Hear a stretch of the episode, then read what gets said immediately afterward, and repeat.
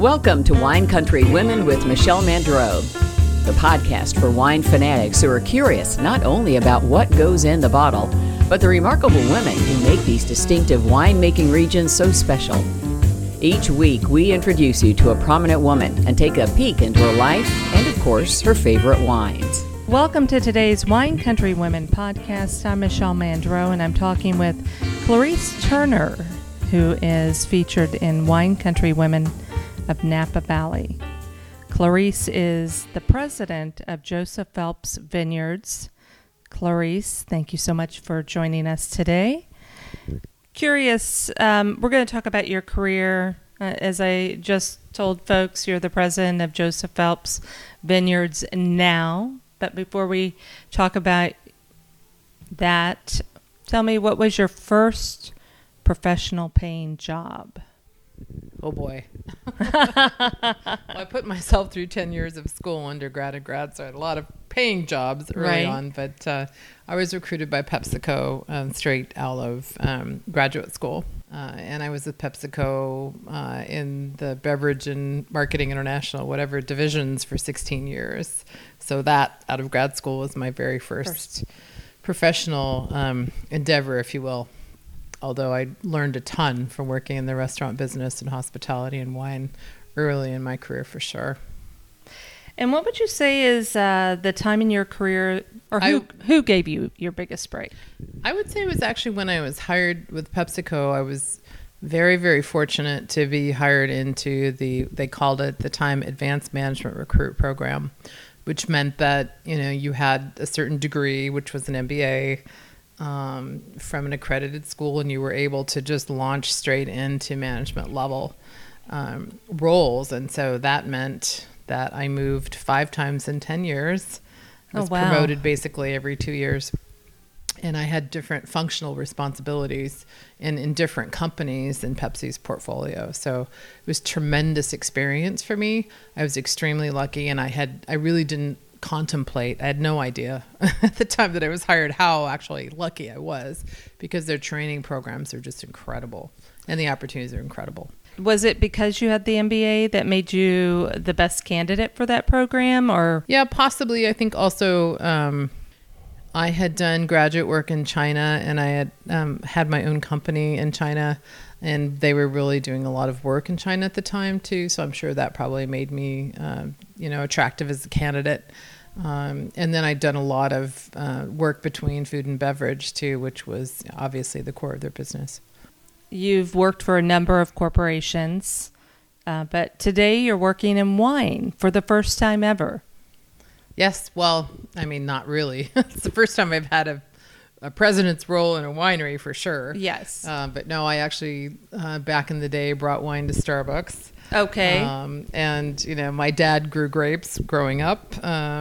So, you know, he and his Italian buddies, I sort of was all around me my whole life. So, and obviously being in the restaurant business, hospitality business, you're constantly around it in the on-premise environment. So, and I'm also on the board of Delicato Vineyards too. So I've kind of been surrounded by it my whole life. This is the first time I've actually really worked for a winery, which is fantastic. It directly feels like it, yeah, directly. It feels like there's so many things that have, you know, sort of come full circle. I've been a wine judge for many years, and, you know, I've been a collector for many years, and just been involved in it forever. So it's wonderful to be at the helm and have this much business experience, right, to be able to help complement what's been going very, very well for a very long period of time. And I think that's a good point. You do have all this great experience. What do you think that experience is going to allow you to bring to Joseph Phelps? Well, I think it's both the short and long-term view. One of the things that I really enjoyed tremendously at PepsiCo was the franchising business and you know, the family-owned nature of that, and being able to help nurture future generations, and not only talent, but also businesses. So you have a short and longer-term plan, which, you know, helps businesses endure generations. If you study statistics of family-run businesses in particular, most of them fail between the second and third generations. And I'm determined, right? And I have been in many other situations in the past that, you know, if there's a solid plan in place and people are clear about what they want, then helping to kind of guide how you're going to get there is absolutely critical to being able to ensure that the business endures for generations to come. If you look at, you know, sort of models of in Italy and France and some of the older European families who have been able to do that, you know, one of the things that if you talk to them that they're either their parents or their grandparents or somebody in the family had a very clear plan of how to bring that to life. So I've been fortunate in that I've been able to do that in the past, and that's one of the things, mm-hmm. right? It's not just the family and the development of the future generations, but it's also the development of the business. And you're kind of going to take the best practices from those other families, maybe. Yeah, right? Totally. So. And the business practices too, in terms of strategic planning and, you know, resource planning over a number of years and, you know, just sort of risk analysis and right. best and worst case scenario planning and trying to figure out what do you need today to ensure that the generations into the future, right, have a viable business. Is there one person that has inspired you throughout your career? Boy, that's a tough one. It's probably between my grandmother and both of my parents. I've had several people professionally that I've been very fortunate to have a lot of great mentors. I sought that out to some degree because I really didn't have any in business. But my grandmother was the hardest working person I've ever known, and she, not a day in her life was negative. And she had, you know, her husband died when she had 5 children. Oh, wow. And, you know, that was just before the Depression started. So talk about taking lemons and making lemonade. Right. And she was a great example my whole life. That's wonderful. Well, getting back to Joseph Phelps, how much wine do you make there? How many cases? It's a quiz. About 60,000 cases. I'm sorry, 60,000. Okay. Mm-hmm. And your flagship wine is? Insignia. Joe Phelps was the very first person to bottle and sell a blend, Bordeaux-style red blend in Napa Valley. And why? What makes that so special for Joseph Phelps? One, it had never been done. But I mean, today, now it's done by many. Yes, it's very unique every year. Mm-hmm. It is the best of what Mother Nature gives us. It's all estate fruit. So our winemakers are very particular and very meticulous throughout the year, and tending to, you know, everything that could possibly add up to the best quality outcome that we could have. But when it's, you know, in the tanks and then in the barrels and they're tasting it, it truly is the best of what all of our vineyards have produced that year. So it's a little bit different every year. Very similar to Bordeaux. Obviously, it's a Bordeaux-style blend. So some years it could have Merlot. Some years it may not. Some years it may be dominantly Cabernet Sauvignon. Some years it may not. It just depends, right, on how the juice is tasting. And as they're blending it, what they feel is the best, absolute best blend of those juices every single year. So it's really cool in that it's never going to be exactly the same, a little bit unique every single year. And that's what makes it truly special and ageable, actually, too, because we're able to get the structure so that the wine can really hold up every year, which is a bit different. And, you know, I'm not a winemaker, so I don't know a great deal about the technical pieces of it, except that I know that our wine ages beyond the number of years that most people would expect for a blend of its sort in terms of being, you know, on the palate. When you taste it, even, you know, 4 years in, it's very, very drinkable most years. And, you know, 30 plus years down the line, it's still amazing wine. Well, that's awesome. Really. So I imagine that as your flagship wine, you don't make a lot of it. So if someone's interested in getting a bottle, what's the best way for them to do that? Well, you can always go on our website, of course, josephphelps.com. We have direct to consumer and online. And then many, many restaurants throughout the world carry it, as well as wine shops throughout the world. So your local wine shop may have it if they have a good selection of Napa Valley wines, right? Especially collectors. Yeah. Well, let's get back to your career. Top moments in your career so far?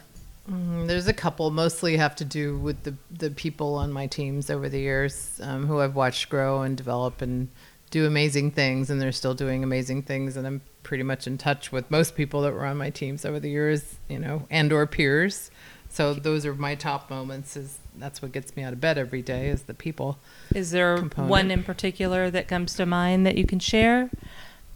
I would embarrass her, but she's president of a very large company, about 700 times the size of my company right now. Well, your company now is very small. Yes, but this is a very large company. Yes, okay. Anyhow, well, I'm extremely proud of her. Yes. I don't want to embarrass her. I would say the other thing probably that I'm extremely proud of, when I was at Starbucks and I was leading the food business, which is a $3 billion business, converting the food over to having no artificial ingredients, which I know fundamentally shifted food supply chain in the U.S. because it takes big companies like that to make a shift to something like that so that supply will catch up with demand. So that was a very proud moment on my part, because I knew that we together were making a difference. And Howard Schultz used to always challenge us to use our scale for good. And so I took that very seriously. And I know that I made an impact myself, my team, wasn't just me, obviously, but that's definitely a proud accomplishment for me of something that I feel actually made a difference. Absolutely. You already mentioned, you know, that your grandmother and your parents influenced your career. And were they, you didn't really say who your mentor was. Do you have one standout mentor in your career? Oh boy, I have many. Probably early on in my career at PepsiCo was Julia Stewart, who went on to be CEO of Applebee's and then formed Dine Equity. And she's been, you know, just rock solid in terms of being there for me throughout different parts of my career. She had kids, I had kids, you know, she moved across the country, I moved across. I mean, you know, our careers were following similar paths. So she'd had a lot of great experiences, then she was very willing to share her insights. Was there any advice that stands out that you received from her? Take your time. Think through things really carefully. You don't always know all the answers, even though you think you do, especially early on in my career. When do you feel like you have reached success? Or do you think you already have? I think it depends on how you define it. Right. I agree. Yes. No, I wouldn't say success, but I would say satisfaction. And I would say that I reached that a very long time ago. Want more on today's interview? Purchase Wine Country Women of Napa Valley. It's available on our website at winecountrywomen.com.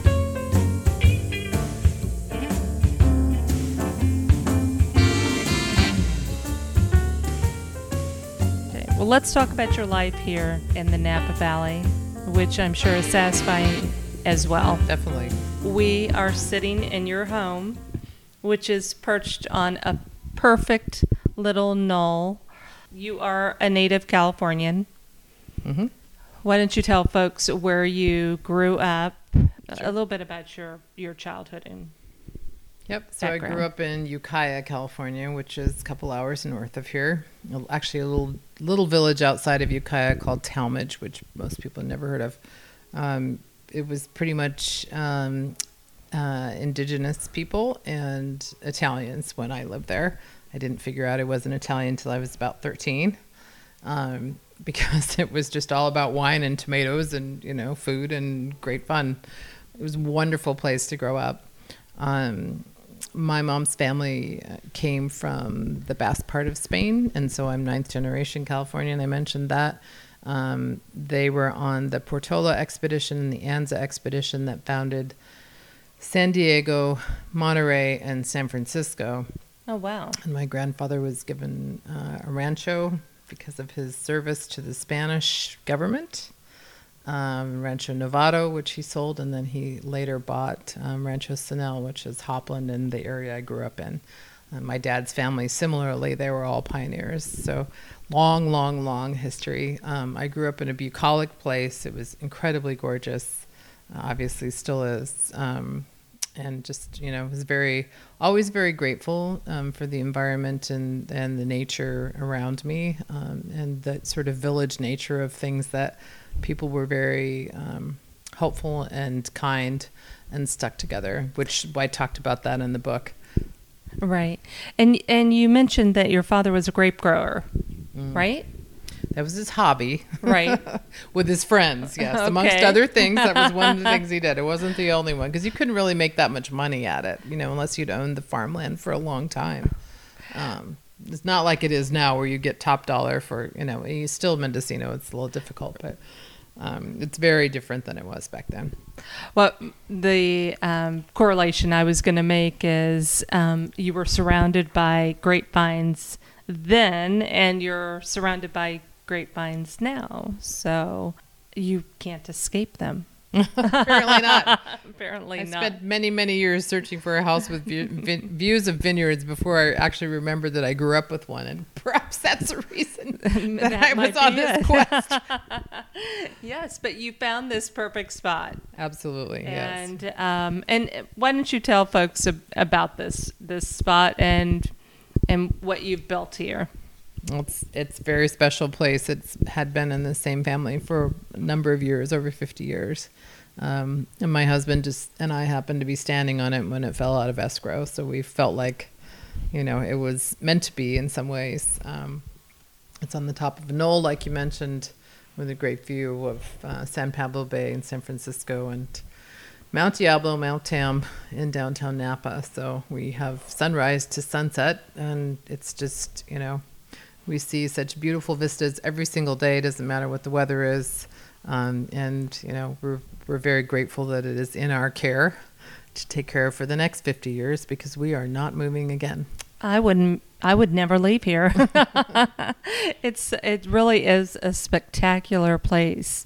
Not only your home, but the views everywhere. And you have all these great windows in your home that allow you to enjoy all those views so easily. I have to ask the question. I mean, although we kind of know the answer, Napa Valley is made up of so many different towns, and like Cow Mountain and Spring Mountain. And there's a variety of places you could have chose to live. Why did you choose Carneros? Well, my husband and I wanted sort of opposite things. He right. wanted to live way out in the country, and I wanted to live closer to town. Right. Because I love to just, you know, meet my friends for dinner or go see music or whatever.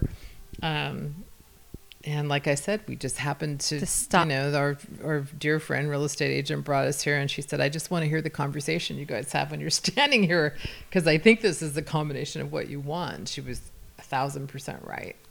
That's ultimately how we landed here.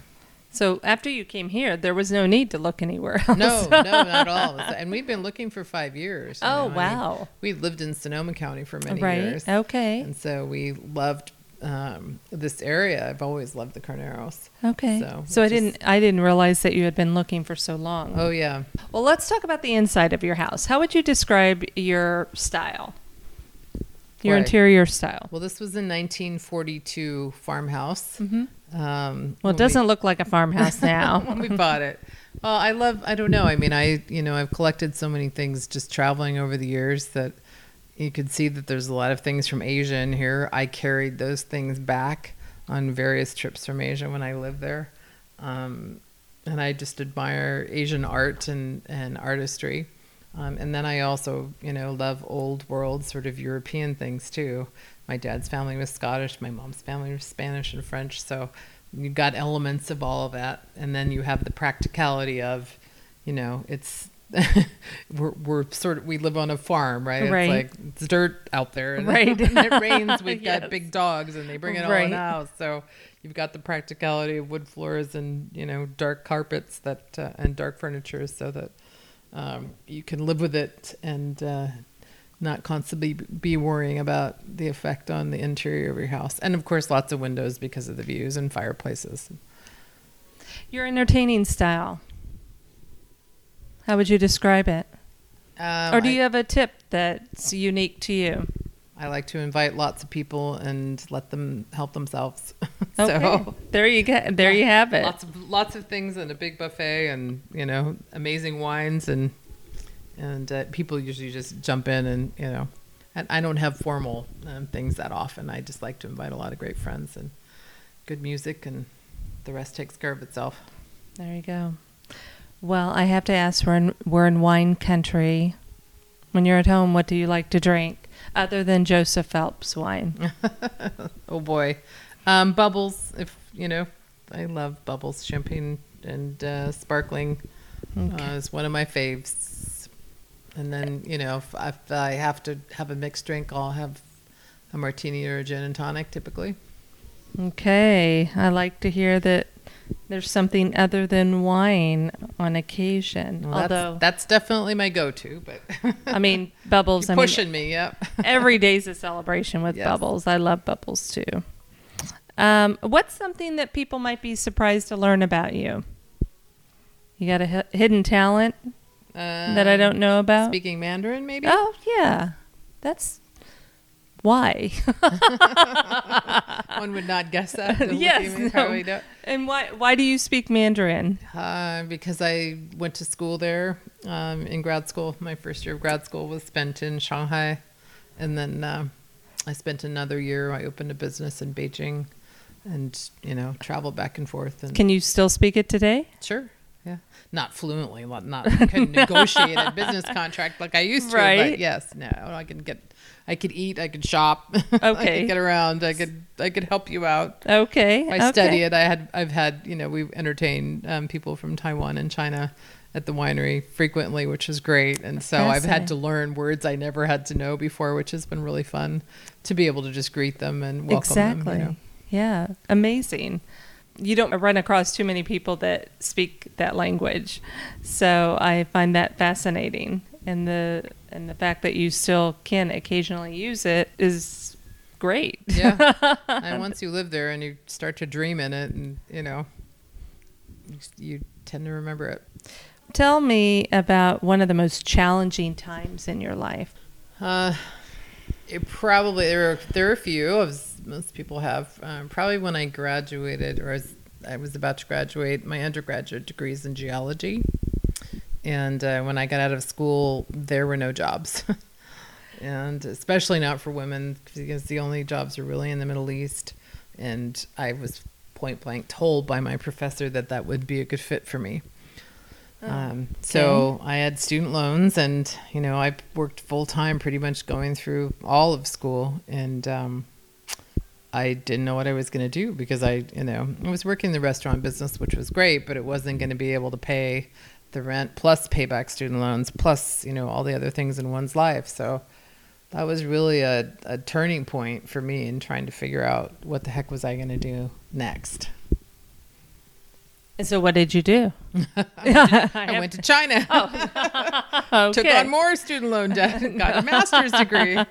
But, the important thing about China, too, is that because I'd put myself through school for 10 years and worked in business and I'd been a manager and a maitre d' and a wine steward, all these things, I'd managed people and, in effect, managed businesses. I didn't really realize it at the time. So on top of having a science degree, I also had practical experience in business and marketing and sales, right? And so then when I got to China and I was studying Chinese and I was watching what was going on at the embassy and the consulate and around all these amazing people and learning, the Asian component of business as well, I mean, it was hugely powerful. So coming back here and doing business was easy compared to, what I had encountered there. So I had no idea how much of an advantage that was going to give me.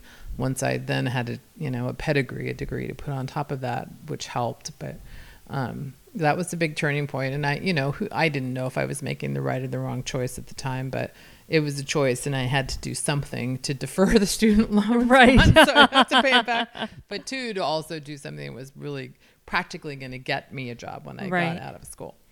And it did, in part. Wow. Endurance. Yeah. Yes. And, inventive and you found a creative way to move forward. I learned a lot from especially the people that I met in China. I mean, those were early days, and there was just an influx of really entrepreneurial people. And, they were sort of all together. We used to have, thank God it's Friday, happy hours at that consulate and the embassy. And it was just a conflux of the most interesting, fascinating people.